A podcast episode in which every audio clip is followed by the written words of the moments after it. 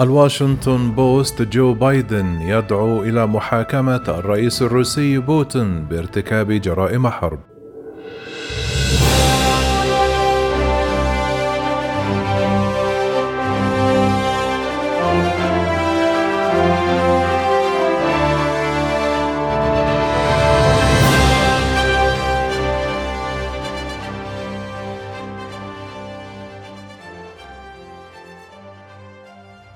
وصف الرئيس الأمريكي جو بايدن مرة أخرى الرئيس الروسي فلاديمير بوتين بأنه مجرم حرب، وأشار إلى المشاهد القاتمة التي ظهرت مع انسحاب القوات الروسية من المناطق الشمالية من أوكرانيا، كما دعا إلى جمع المزيد من التفاصيل من أجل إجراء محاكمة جرائم حرب. قال بايدن للصحفيين يوم الاثنين: هذا الرجل وحشي، وما يحدث في بوتشا شائن وقد شاهده الجميع، وأعتقد أنها جريمة حرب.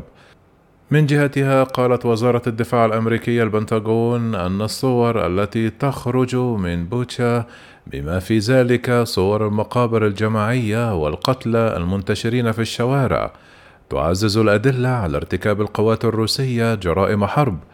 ووصف مسؤول دفاعي أمريكي رفيع الأمر بأنه مقزز، وقال أنه يستدعي إجراء مزيد من التحقيق.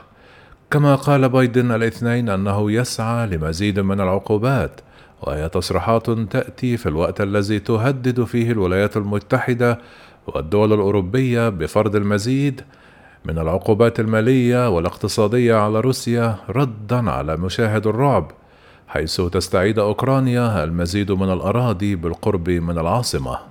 وعلى الصعيد الأوروبي قالت ألمانيا أنها طردت 40 دبلوماسيا بحجة الوحشية في بوتشا، وأعلنت يوم الاثنين أن 40 دبلوماسيا روسيا يعدوا أشخاصا غير مرغوبة فيهم، وقالت أن أمامهم 5 أيام لمغادرة البلاد، وهي خطوة أثارتها مشاهد لمواصفته بالوحشية التي لا تصدق في بوتشا بالقرب من العاصمة الأوكرانية.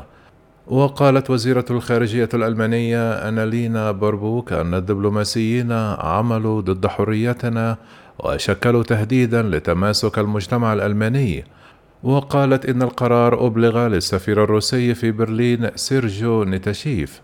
جاء أمر الطرد في الوقت الذي تكافح فيه الحكومات الأوروبية بشأن كيفية معاقبة روسيا على ما وصفه زعماء القارة بجرائم الحرب.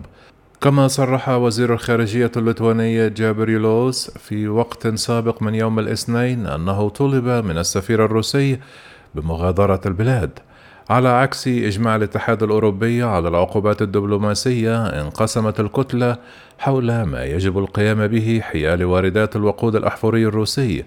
انضمت فرنسا يوم الاثنين إلى دول مثل بولندا في القول إن على الاتحاد الأوروبي حظر النفط والفحم الروسي، بينما واصل القادة في ألمانيا والنمسا على سبيل المثال إلى مقاومة تلك الإجراءات. وفي ماريبول الأوكرانية صرح رئيس البلدية أن ما يصل إلى 130,000 شخص ما زالوا محاصرين تحت الحصار الروسي، حيث دمرت 90% من البنية التحتية، ومع استمرار مزيد من القصف. وقال خلال إفادة مصورة: لا يزال هناك الكثير من الناس في مدينة ماريبول المحاصرة تماما في ظروف غير إنسانية، لا توجد إمدادات مياه ولا كهرباء ولا تدفئة ولا اتصالات ولا حتى دواء. وقال العمدة أن 60% من البنية التحتية للمدينة تضررت بالمدفعية الروسية، وأن 40% منها دمرت بشكل لا يمكن إصلاحه.